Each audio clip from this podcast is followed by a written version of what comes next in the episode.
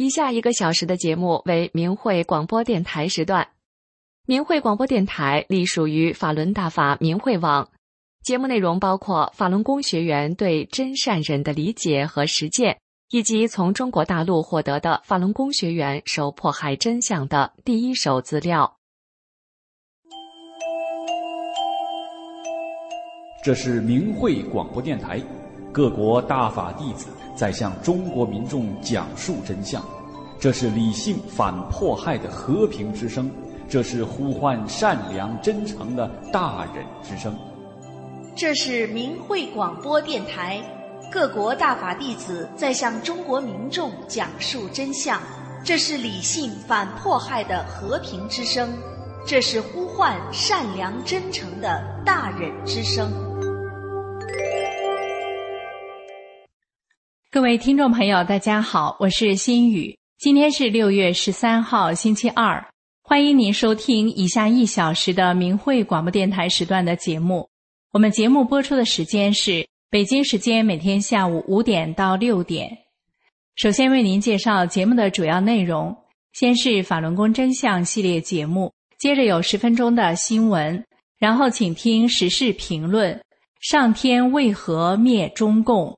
之后再次是法轮功真相系列节目，今天的修炼故事栏目将与您分享。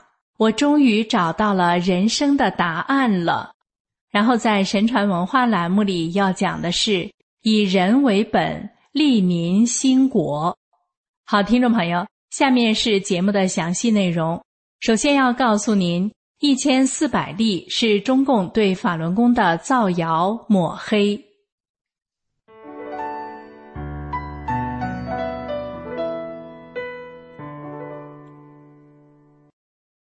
听众朋友您好，这里是明慧广播电台法轮功真相系列节目。今天为您带来的是一千四百例是中共对法轮功的造谣抹黑。所谓的一千四百例，就是中共捏造并栽赃为修炼法轮功导致的一千四百例杀人、自杀、死亡案例。但是，二零零一年夏天。一位名叫肖玉芬的大陆女士向海外明慧网投书，撕开了当时大陆新闻媒体界最恶毒谎言的黑暗一角。肖女士的丈夫王库就是被列在这一千四百个案例中的一例。肖女士在信中说，她的丈夫王库是某机关公务员，有家族遗传肝病。哥哥和弟弟分别于1995年和1997年因肝病去世，王库本人也在1998年肝硬化去世，本属正常死亡，后来被中共谎称是练法轮功死亡。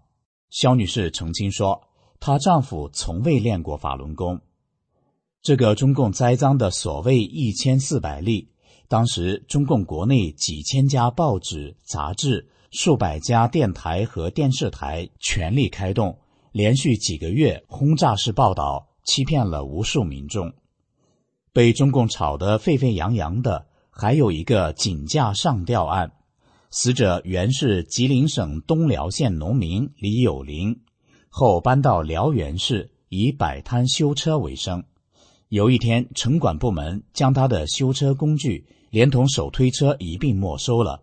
生活没有了着落，李有林一时想不开，就在山上上吊自杀了。城管逼人死亡，家属当然很气愤。辽源市民政部门为了给城管开脱责任，答应给予抚恤，但要求家属同意把死者说成是练法轮功致死的。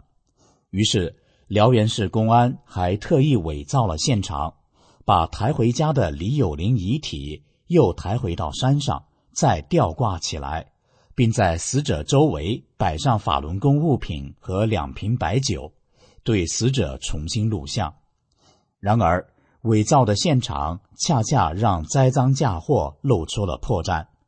法轮功是佛家修炼法门，严格禁止杀生和自杀，同时也不喝酒、不抽烟。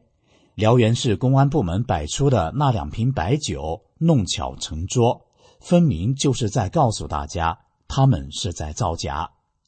其实，周围的街坊邻居也都知道，李有林生前从来没有练过法轮功，并且还有精神病史。中共罗织的一千四百例杀人、自杀、死亡的案例中，有的案例是把精神病患者病发时的意外事故栽赃为法轮功学员所为；有的案例是以减刑为条件，唆使杀人者冒充法轮功学员；有的案例是以报销医药费为诱饵，让危重病人冒充法轮功学员。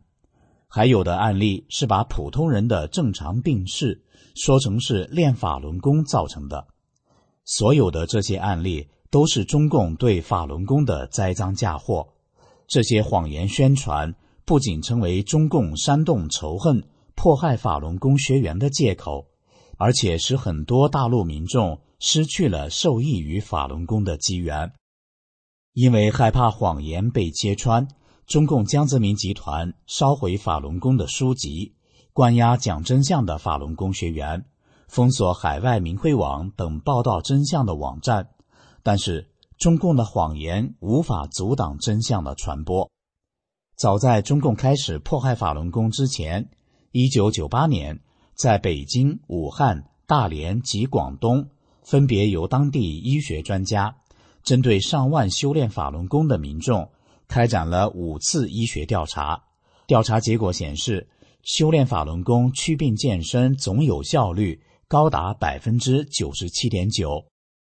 听众朋友，假如没有这场造谣抹黑与残酷迫害，会有多少体弱多病的人因为修炼法轮功而重获健康？识破中共一千四百例谎言，找到真相。不但可以驱散自己内心被灌输的仇恨，同时也会拥有身心健康的机缘。以上就是今天的法轮功真相节目，谢谢您的收听，我们下次节目再会。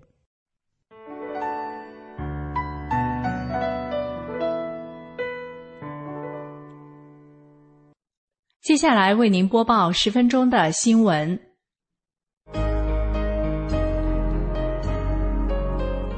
欢迎收听明慧网报道的大陆消息。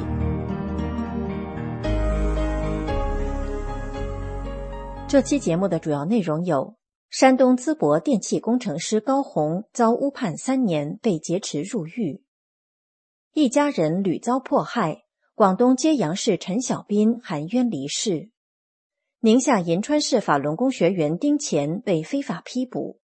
下面请听详细内容。据明慧网报道，山东省淄博市法轮功学员高红先生去年十二月五日被山东省淄川区法院非法判刑三年，今年六月七日被劫持到山东省监狱迫害。现年五十五岁的高红是电气工程师。二零二零年七月十五日，山东省公安厅齐都公安局国保警察非法闯入高红家中，抢走家中电脑、打印机。法轮功书籍等私人物品，并将他八十三岁的老母亲梁忠先绑架到派出所进行非法审讯。当天下午五点半，高红下班回家，在自家楼下被齐都公安局国保总队张艳林等警察绑架，在齐地派出所连夜被非法审讯至次日下午两点。因疫情原因，高红被取保候审一年。二零二二年八月二十九日。高红被齐都公安局北区分局国保警察韩俊虎和长江非法传唤，告知监视居住强制措施，诱骗他说还在学练法轮功，并录像，其实是搜集迫害证据。之后，高红被诬告到淄博市淄川区检察院。十二月五日，高红被淄博市淄川区法院非法判刑三年。今年三月十四日。高红被齐都公安局警察绑架到淄博市张店看守所非法关押，六月七日被劫入山东省监狱迫害。八十五岁的老母亲独守家中，无人照护。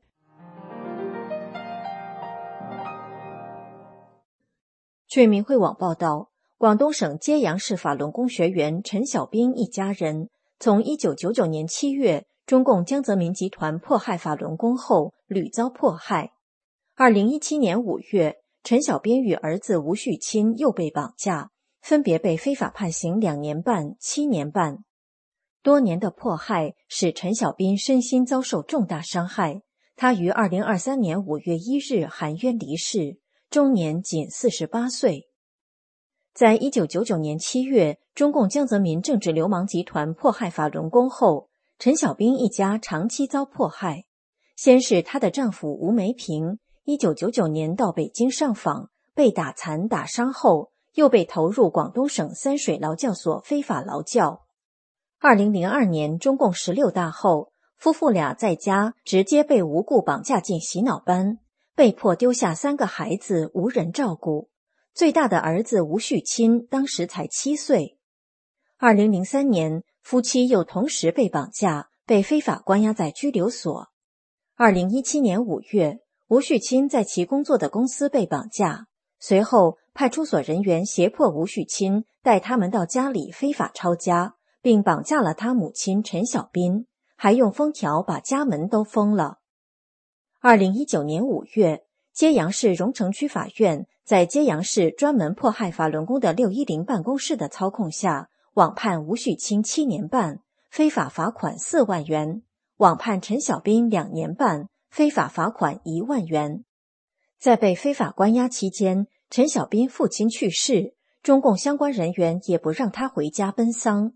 他被非法关押在揭阳市看守所两年多的时间里，长期被奴役做超额的奴工，身体受到很大伤害，如月经失调、手脚无力、僵硬、人极其消瘦等。二零一九年十一月二十一日，陈小斌被非法关押，刑满释放回家。为了生计，她和丈夫做些很劳累、低微的小生意，每天都生活在很大的经济压力之下。儿子还在狱中受迫害，更令他忧心不已。陈小斌身心交瘁，最终于二零二三年五月一日晚含冤离开了人世。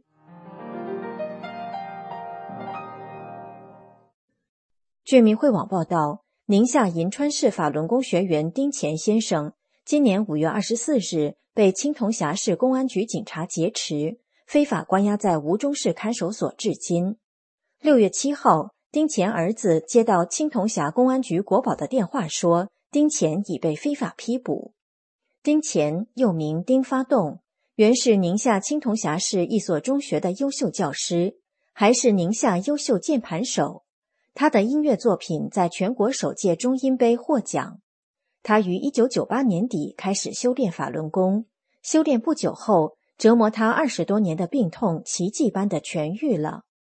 一九九九年七月。法轮功遭迫害后，丁乾曾四次被中共非法劳教，遭受过关禁闭、坐老虎凳、毒打等酷刑折磨，身陷囹圄超过八年。今年五月二十四日，银川市兴庆区文化街派出所警察骚扰丁乾，让丁乾到派出所一趟，直至第二天，家人也未见丁乾回家，随后去文化街派出所要人。派出所矢口否认丁乾来过派出所，在家人的一再要求下，经录像查证，看到丁乾手被铐着带进文化街派出所。这时，文化街派出所所长才告知丁乾被青铜峡市公安局带走了。随后，家人去青铜峡公安局查询情况，一个安保人员说，丁乾违反了所谓刑法三百条。而这所谓的刑法三百条是中共惯用的污蔑法轮功学员的条款，已经被大量正义律师指出其违法性。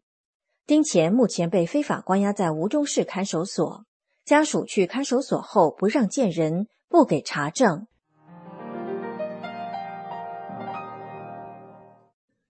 据明慧网统计，迄今为止被中共迫害致死的法轮功学员中，能够查明身份的。有四千九百五十六人，但由于信息封锁，尤其是中共掩盖活摘法轮功学员器官的罪行，法轮功学员因迫害而导致的实际死亡人数远远超过这个数字。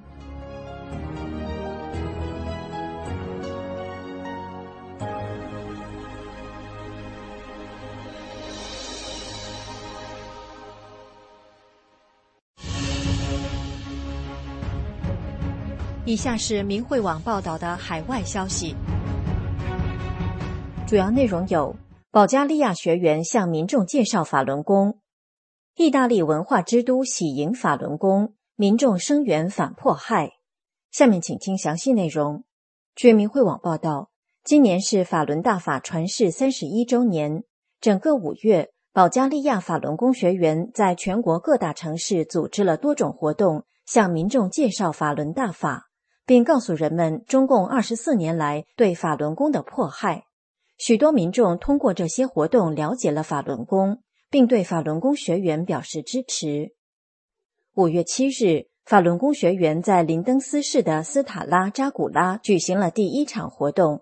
当地的法轮功学员与来自扬波尔市的学员们一起，在购物中心外设立了信息亭和请愿台，搭起展板，征集签名。呼吁保加利亚总统和政府谴责中共活摘法轮功学员器官的暴行。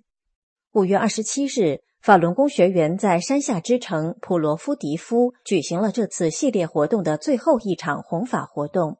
来自普罗夫迪夫、佩什特拉和卡莱科夫茨的学员们参加了此次活动。城市管理部门给学员的位置是一个很好的位置，有很多人流。在这个繁忙的日子里。主要街道上不乏外国游客，包括许多中国人。一些中国游客和参观者仔细阅读了关于法轮大法和中共迫害事实的展板和海报。迪米塔西托夫是该市的一位著名气功爱好者，他曾多次拜访过普罗夫迪夫的法轮功学员。这次他在展台前停留，想更多了解法轮功的主要著作《转法轮》。在听完学员讲解后。他说：“他想读这本书。”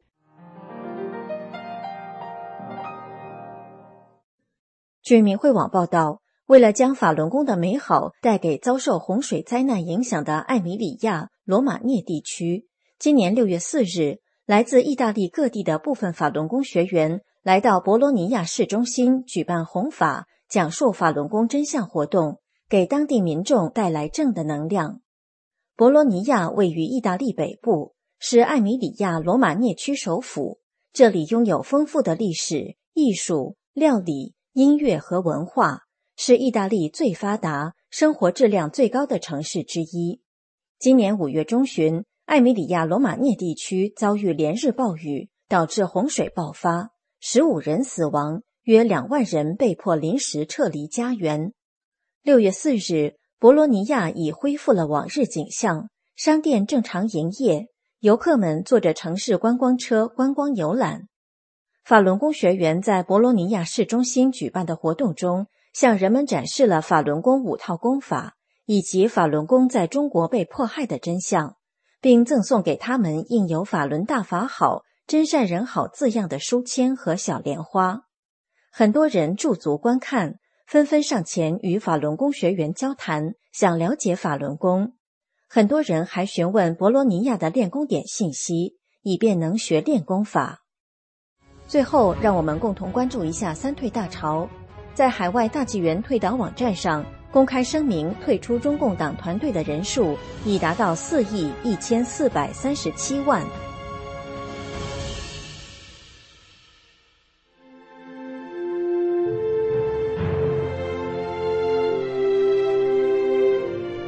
请听时事评论：上天为何灭中共？文章发表于明慧网，二零二三年一月五日。近年来，越来越多的民众都在讲“天灭中共”，这已经逐渐成为一种社会主流认识。俗话说：“民意反映天意。”那么，我们就来探讨一下，老天为何要灭中共呢？首先，中共的理念是反天、反地、反人类，因此他敢于喊出“与天斗，其乐无穷；与地斗，其乐无穷；与人斗，其乐无穷”。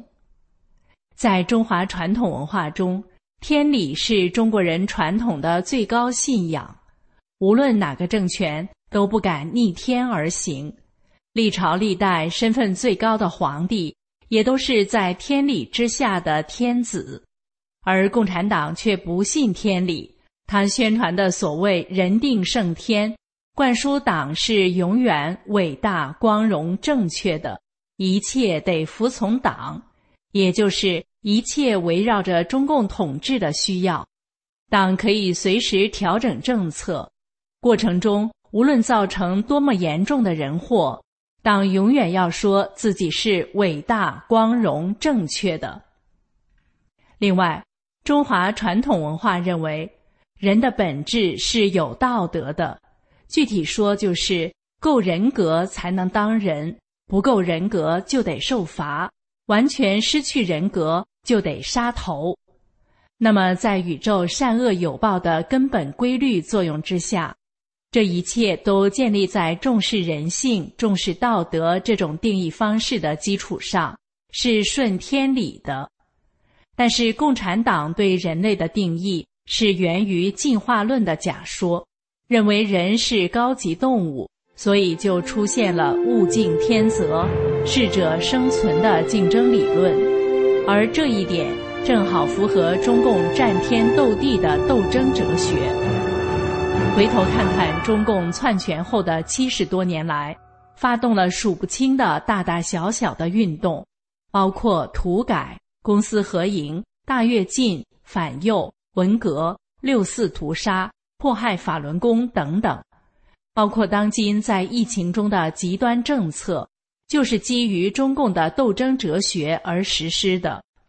在与天斗的过程中，中共破坏了人们的信仰和传统；在与地斗的过程中，中共破坏了中国自然和生态环境；而在与人斗的过程中，中共频频向百姓挥舞屠刀，在历次运动中杀害了超过八千万的中国人，特别是一九九九年七月，江泽民发动的对法轮大法及其修炼者的残酷迫害，甚至大规模活摘法轮功学员的器官，犯下了这个星球上从未有过的罪恶。再加上多年来中共用假恶暴。来对抗普世价值真善忍，将中国的社会道德带入了前所未有的危险境地。这一切都注定了天灭中共的最终结局。那么，天灭中共是个什么概念呢？中共可不只是一个简单的个体，它是由千千万万个党员、团员和少先队员组成的。那么，天灭中共的时候，自然也就要清理所有参与中共各个组织的成员。二零零四年十一月，其书《九评共产党》问世，直接指明了共产党的本质、历史对中国以及中国传统文化的破坏与危害。此书的广泛传阅，帮助大量民众认清了中共的邪恶本质，而且这么多年来。法轮功学员风里雨里、酷暑寒冬，到街头巷尾告知人们真相，这一切都是上天在乱世中慈悲挽救的展现。而天灭中共发展到今天，已经成为一个正在兑现中的巨大天象。自从二零二零年中共病毒爆发后，上天清理中共的速度就一直在加快。尤其是二零二二年年底，在中共毫无预警的情况下突然开放后，疫情海啸就地掀起，病毒如同长眼睛一般直奔中共党员和同路人。在疫情中丧生的人中，很多都是中共高官、文艺界红色名人和艺术家，以及学术界的中共专家等等。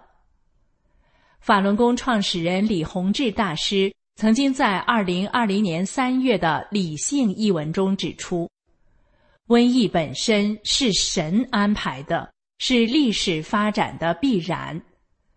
李洪志大师还说，但是目前中共病毒、武汉肺炎这样的瘟疫是有目的、有目标而来的，它是来淘汰邪党分子的。与中共邪党走在一起的人的神佛的慈悲是宏大的，但是与威严同在，所以不承认天理，自居于天理之上的共产党一定会被上天所淘汰，这是不可改变的历史规律。希望所有曾经被共产党迷惑的人，曾经为了利益和权利而加入他、配合他、为他站台的人们，能够及时主动脱离中共，退出中共的党团队组织，在天灭中共的大淘汰中，不为中共当陪葬，从而在瘟疫过后，能够迎接光明美好的未来。以上的时事评论内容选编自明慧评论文章《上天为何灭中共》。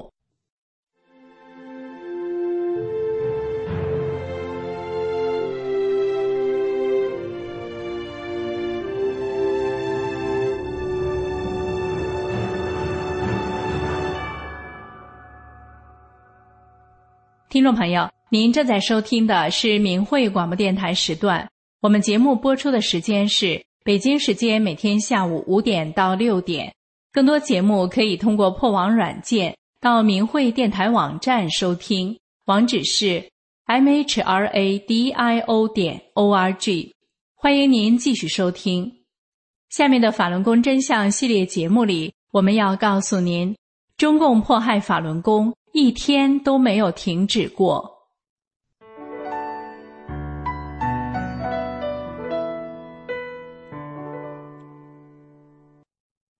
听众朋友您好，这里是明慧广播电台法轮功真相系列。有一天，我给一位女士讲中共迫害法轮功的真相的时候，她问：“现在还有迫害吗？我怎么没听说呢？”我说：“一直都有，中共迫害法轮功从一九九九年到现在，一天都没有停止过。您没有听说，是因为中共自己也知道。”迫害法轮功是不得民心的，他们不敢把绑架、判刑法轮功学员的事公布于众，都是秘密进行的。二十三年来，中共用内部文件迫使各级官员和警察迫害法轮功。您知道吗？中共在监狱、看守所、劳教所、洗脑班等地方使用了上百种酷刑折磨法轮功学员。逼迫他们放弃信仰真善人，导致他们伤残、精神失常、被虐杀。根据明慧网的记录，中共的迫害手段无所不用其极，有电刑、烙刑、锥形、吊形、洞形、烫形、靠形、拖形、捆形、抻形等等等等，远远超出了正常人的想象。变态折磨还包括。灌大粪、塞辣椒、不让睡觉、钉竹签、轮奸等等，这些迫害今天还在发生着。就在二零二二年八月十五日，在澳大利亚维州中领馆前有一场新闻发布会，法轮功学员熊奇向民众诉说了他的妻子被迫害的经过。他的妻子江永琴是在二零二二年六月十二日被警察从吉林家中绑架走的。之后遭到一种叫做“工具箱”的酷刑。江永琴原来是浙江理工大学的优秀教师，是三个孩子的母亲。她被从家中绑架走后，被蒙上眼睛、戴上耳机，拉到一个秘密的地点。凶器说：“他们对我妻子启用了闻所未闻的酷刑，叫做‘工具箱’。这个工具箱里面有。”牙签、器械、药瓶、电线、春药等恐怖刑具。在新闻发布会上，凶器说：“他们往我妻子的鼻孔里喷芥末油，塞点燃后的香烟，塞到鼻腔里的烟断了一半，留在他的鼻腔里。后来那半截烟头从我妻子的喉咙里被咳了出来。见我的妻子不屈服，中共的酷刑专家指挥吉林省国保警察动手性侵害。”并用上某种仪器，即便发现我妻子来了月经，审讯专家仍然毫无人性的要求继续。凶器说，省厅的专家在酷刑现场还说，如果不屈服，就把工具箱留下来，每天给江永琴来一遍。凶器在发言时一度哽咽，现场的民众很多人流下了眼泪。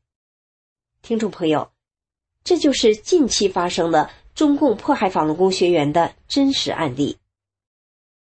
今天的法轮功真相节目就到这里。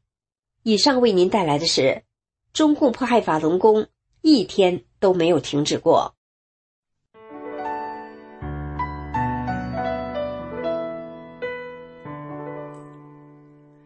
您是否也曾经思索过人生的意义何在呢？出生于伊朗的年轻女孩萨娜，就曾为了寻找不到生命的意义，因此陷入绝境。有一天，她看着咖啡店里的他，突然觉得他就是答案。今天的修炼故事是：我终于找到人生的答案了。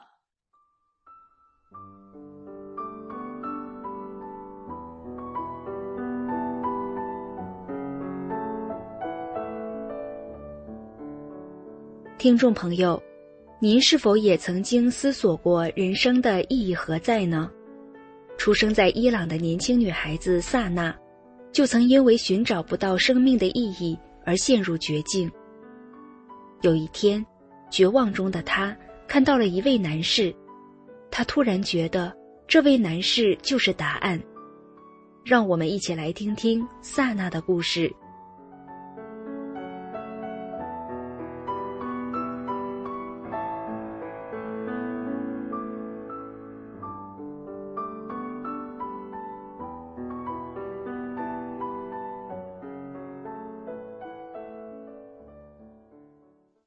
在我小的时候，我一直都很想知道谁是创世主，谁创造了人，人为什么会存在，以及人为什么会有死亡等等疑问。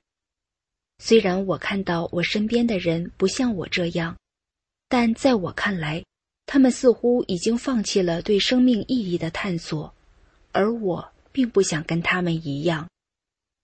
我开始阅读各类宗教书籍。希望可以从中得到解答，但是我观察到，那些宗教的信徒们并没有遵循他们的教义，依然为所欲为，这让我更迷茫了。后来，我再也不相信任何宗教了，因为在我看来，宗教已经沦为了控制人类的工具。为了追求真理，我转而阅读各种诗书。并尝试去研读哲学，但是这些书籍都没有办法回答我心中的疑问。我到处寻找解答，可是我没有找到答案。为了寻找生命存在的深刻意义，我来到一个又一个的死胡同，我看不到出路，这让我感到抑郁。当我意识到，就连那些年龄比我大很多的人。他们都没有找到生命的意义，这让我更加感到沮丧和疲惫。我开始想，如果人活着就只是为了积累物质财富、成立家庭，等到最后死去，那么我宁可跳过这些毫无意义的步骤，直接走向死亡。一天夜里，我被这样的负面思想强烈的控制着，于是。我吞了许多安眠药。第二天早上，当父母发现我昏迷不醒时，就急忙把我送到了医院。那时候我才十五岁。在医院昏迷的期间，我做了几个梦，可是梦境却是那么的清晰和真实，仿佛我是清醒的，一切都像真实发生的事情一样。在梦境里。我看到我躺在床上，房间里的人走来走去，但是他们却看不到我。然而，我也没有办法从床上坐起来，因为我精疲力竭。突然，我床下面的地板崩塌了，因此我掉到了下面一层的空间里去。然后地板又崩塌了，我又掉了下去。就这样，地板崩塌，我掉下去。地板又崩塌，我又掉下去，我就这样堕落了无数次。在我昏迷一周后，当时医生们正带着实习生来查房。当他们来到我床边，主治医生看着我，对实习生们说：“这位病人能够活下来，真是个奇迹。因为在这之前，他们并不认为我能活下来。”出院以后，我虽然为自己的自杀行为感到很后悔，可是我却仍然感到空虚和抑郁，因为我的脑子里。总是有很多负面扭曲的想法，所以我总是感到愤怒，甚至没有办法正常吃饭和睡觉。为了逃避现实，我开始抽烟、吸毒和喝酒，这导致我身体频繁的生病，而且一病就是很长时间。同时，我依然会有自杀的念头，而任何心理学家、精神科医生。以及家人和朋友都对我无能为力。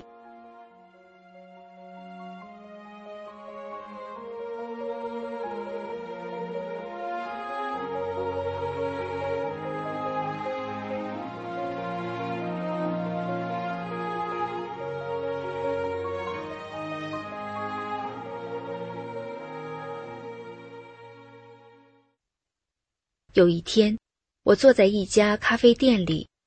我曾经在这家咖啡店工作过五年，我坐在这家咖啡店里，心里想着，其他人似乎都知道怎么样去享受生活，是不是我自己出了什么问题？否则，为什么我感到愤怒、抑郁，无法享受人生呢？但是紧接着我又想到，我身边的人在面对生活的起伏时。他们的情绪也很不稳定，显然他们也不是真的能享受人生。想到这儿，我告诉自己，人类的创造也许就真的只是要在各种情绪起伏中走过这样的人生吧。我几乎就要强迫自己接受这样的看法，放弃继续寻找生命意义的答案。这时，我四处张望着。想看看咖啡馆里的人，然后我的目光落在了一位男士身上。我突然觉得，他就是答案。这位先生是咖啡店里的工作人员。以前我还在这儿工作时，我们就是同事。我现在看到的他，还是跟以前一样。他面带微笑，平静礼貌，很温柔。我想起来。我从来没有见过他生气、悲伤或者情绪化。我甚至还想起，以前只要我在咖啡店里感觉到平静与和谐的时候，我就可以直觉的知道这位先生他人也在店里。真的是这样，只要他在店里工作，那里的环境就会明显的让人感到平静与和谐。我想起来。他曾告诉我，他信仰一种来自于中国的修炼方法，但我不记得是什么了。于是我主动走去问他：“你之前告诉过我的修炼方法叫什么？”然后他告诉我是法轮大法，并且向我解释了什么是气功修炼。他还告诉我，他们夫妇已经修炼法轮大法十年了。我一直在寻找人生的意义，我有许许多多的疑问。这位先生花了很长时间，把他从法轮大法中所理解到的，一一回应给我。他还教了我五套功法，并且送我一本《转法轮》，这是修炼法轮大法最重要的一本书。当我开始阅读《转法轮》时，我因为找到了大法，喜极而泣。虽然我因为找到答案而高兴的哭了，但是我的内心却很平静。对我来说，这种平静的感觉很新鲜，也很陌生，从未有过。因为此前的我总是感到愤怒不安，我的脑子里总是有很多负面扭曲的想法。我舍不得放下《转法轮》这本书，所以当天晚上。我就一口气看完了。当我看完书，躺在床上睡觉的时候，我感受到自己被一股强烈的能量包裹着，从头顶一直流动到脚趾。我不想打断这个美妙的体验，所以我就尽量保持着不动、静止的状态。第二天早上，我剧烈的头痛消失了，但是在头痛消失之前，我竟然都没有意识到自己有头痛的毛病。我甚至不知道，这种头痛是从我出生的时候就有了呢，还是慢慢积累出来的？只是我不知不觉的习以为常了。我只知道，那天早上我第一次听到了鸟儿的歌声，我第一次体会到无病一身轻的感觉。我开始如饥似渴的一遍又一遍的阅读《转法轮》。我舍不得将眼睛从书本上离开，直到我忍不住睡着了。醒来后，我又接着阅读。那段时间，新冠病毒正肆虐全球，我的亲人们都感到慌张和害怕，可是我却处于纯粹的平静当中。我的亲人很快就观察到我的转变，父母说我的眼神不一样了。我的眼睛闪烁着光芒，是的，我的内心世界升华了，我能够去感受和体会身边的环境和事物了，而信仰、道德的话题也开始出现在我家里，我的家人也开始探索真善忍的意义。自从我修炼以后，我戒了烟，也不再吸毒，我的身心健康出现了明显的改善。我的性格和从前判若两人，我从易怒、抑郁变得平静、幸福。我的母亲每次见到人就会讲，我从修炼后出现了脱胎换骨的变化，我不再有轻生的念头，我感到很幸福。很多人都在苦苦追寻生命的真谛，我曾经和他们一样痛苦，所以。我一直想让更多人去接触大法，体会大法的伟大。当我了解到中共对法轮功修炼者的迫害，以及在中国无法自由的修炼法轮大法，这让我更急迫的想分享自己的亲身经历，告诉世人大法的美好。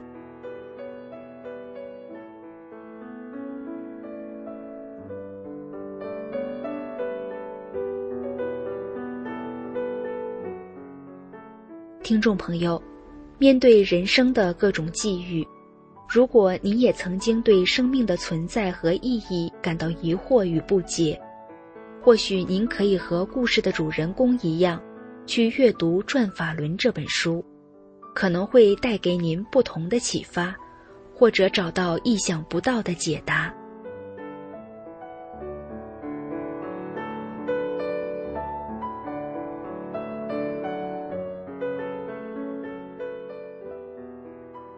我们今天的节目就到这儿，感谢您的收听。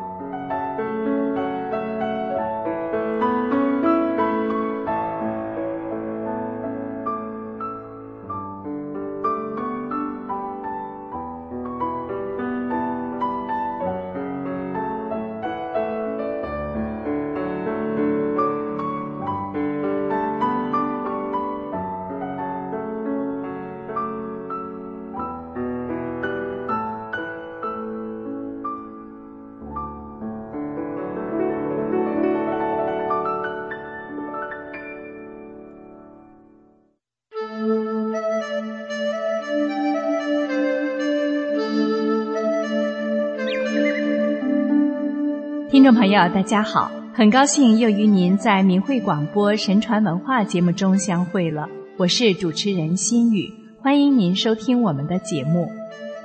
孟子曰：“三代之得天下也以仁，其失天下也以不仁。国家之所以废兴存亡者亦然。天子不仁，不保四海之内；诸侯不仁，不保社稷；卿大夫不仁，不保宗庙；世俗人不仁，不保四体。今恶死亡而乐不仁，由恶罪而强久。”孟子这段话的意思是说，夏商周三代能得到天下，是因为施行仁政；他们丧失天下，是因为不施行仁政。诸侯各国的衰落与兴盛、生存与灭亡，也是同样的道理。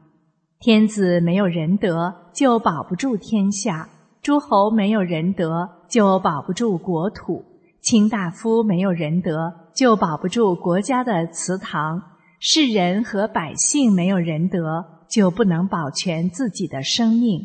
如今厌恶死亡却喜好不仁，就好比厌恶喝醉却勉强喝酒一样。施行仁义，推崇美好的道德，对于个人而言，会使自身的修养德性提升，感化周围的人。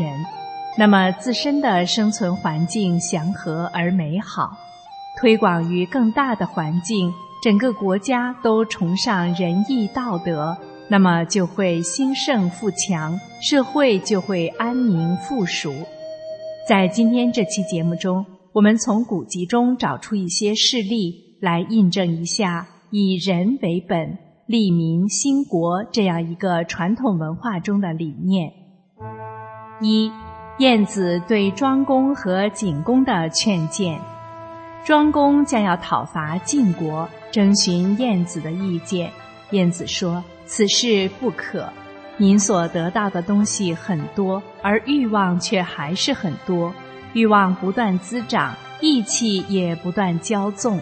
所得已多而欲望尤盛的人，就会遭遇危险；欲望滋长而意气骄纵的人。”就会陷入困境。如今君主您任用勇力之士，以此进攻身为诸侯盟主的晋国。如果进攻晋国不成功的话，那就是国家的福气。没有德性却有功绩的君主，忧患必定会涉及自身。庄公变了脸色，非常不高兴。于是晏子辞退官职，不再为臣，退隐于乡野。堂下杂草丛生，门外长满荆棘。庄公最终还是任用勇力之士，向西进攻晋国，攻取朝歌，到达太行山和孟门。回城时还攻打吕国，通过窃鱼之地的隧道。一年后，百姓离散，庄公也被崔杼杀害。崔杼为乱的时候，驱逐了齐国公室祝公子。没有听从晏子的劝谏，庄公不注重德性而推崇武力，虽然暂时取得了一些功绩，然而这些功绩如同沙丘上建造的房子，经不得考验，一夕崩塌。庄公自己也惨遭杀害。在与庄公类似的事件中，景公听取了晏子的意见，结果又如何呢？景公准备兴兵攻打鲁国，咨询晏子的意见。晏子回答说：“此事不可。鲁公崇好仁义，而百姓拥戴；崇好仁义的君主，国家就能安定；受民拥戴的君主，军民就能和谐。伯禽治国的遗风犹存，因此不可攻打鲁国。进攻崇好仁义的国家，必遭不祥。”危害安定祥和的国家，定陷困厄。我还听说，讨伐他国的君主，自身的德性足以使国家安定，政治足以使君民和谐。做到了国家安定、军民和谐，然后才可以兴兵征讨暴乱之国。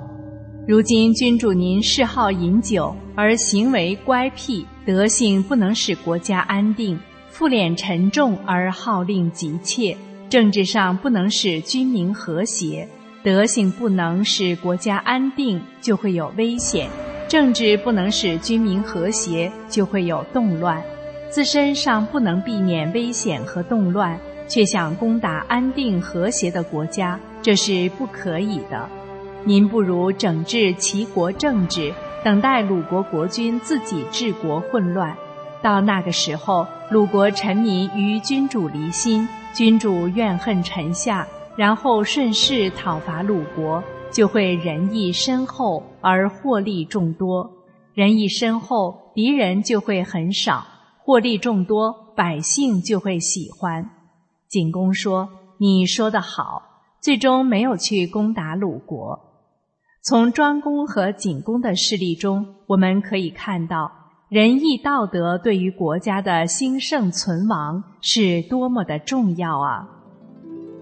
二，武举论台美而楚代，楚国的武举有一段著名的关于章华台的评论，从中可以看出不失美德、推行仁德对于国家的重大意义。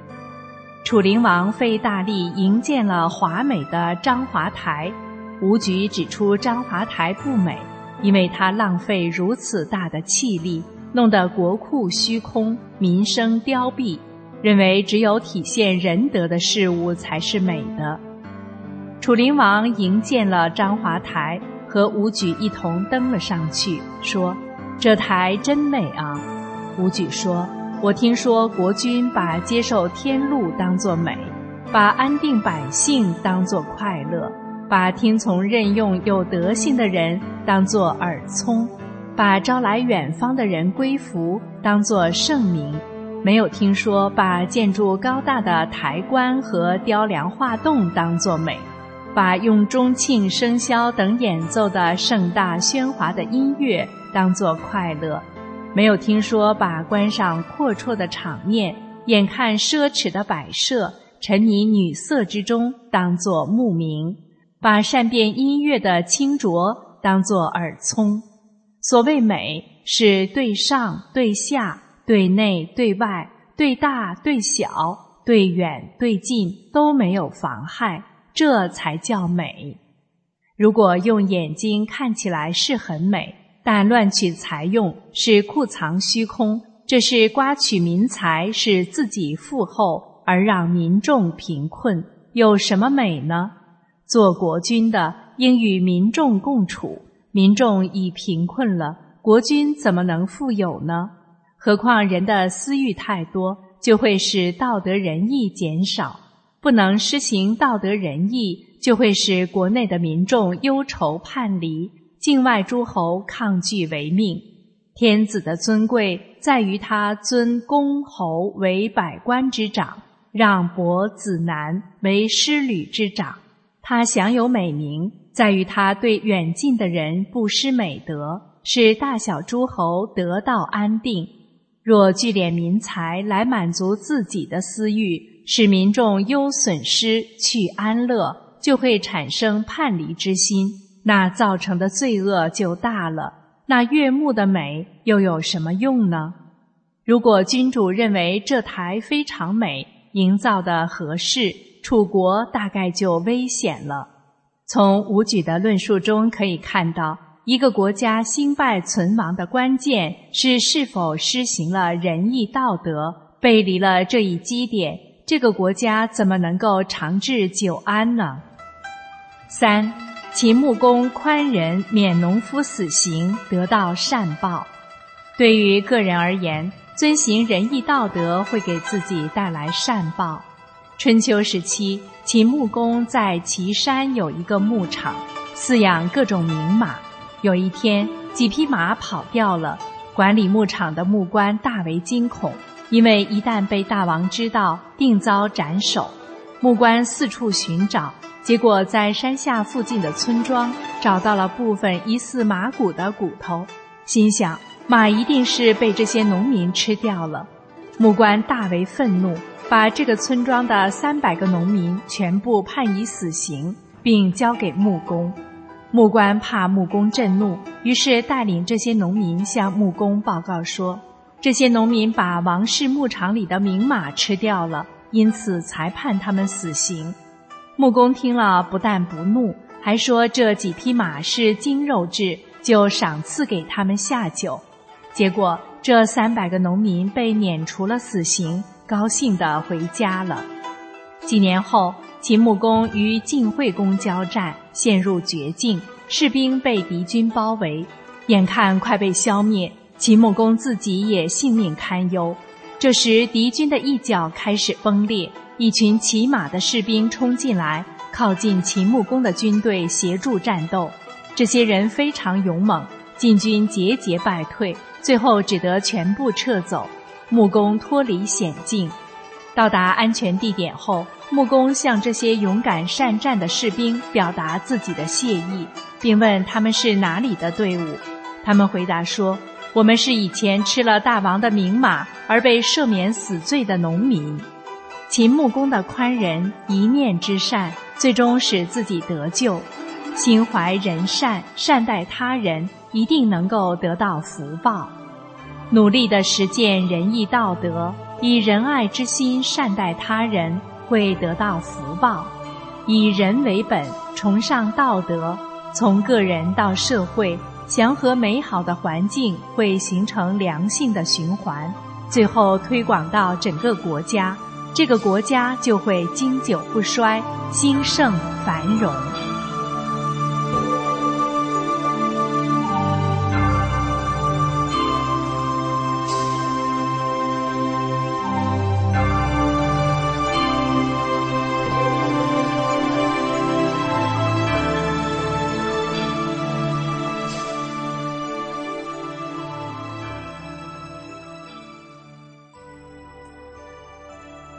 最后是天音静月，请欣赏歌曲。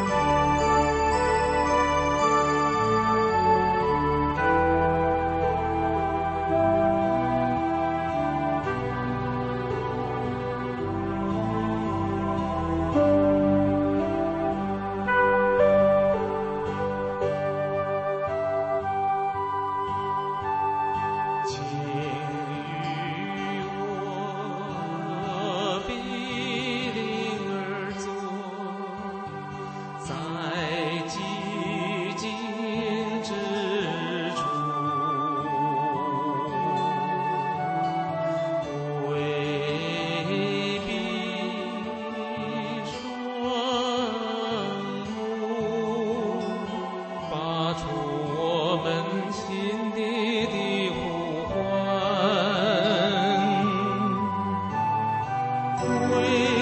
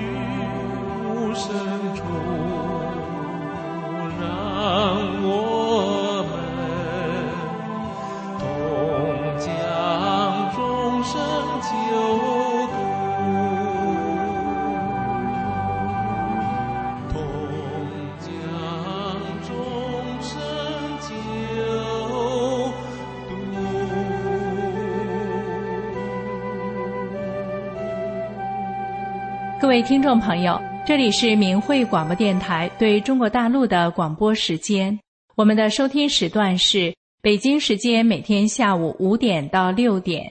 更多节目可以通过破网软件到明慧电台网站收听，网址是 mhradio 点 org。今天的节目就为您播送到这里，心语感谢您的收听。我们明天同一时间再会。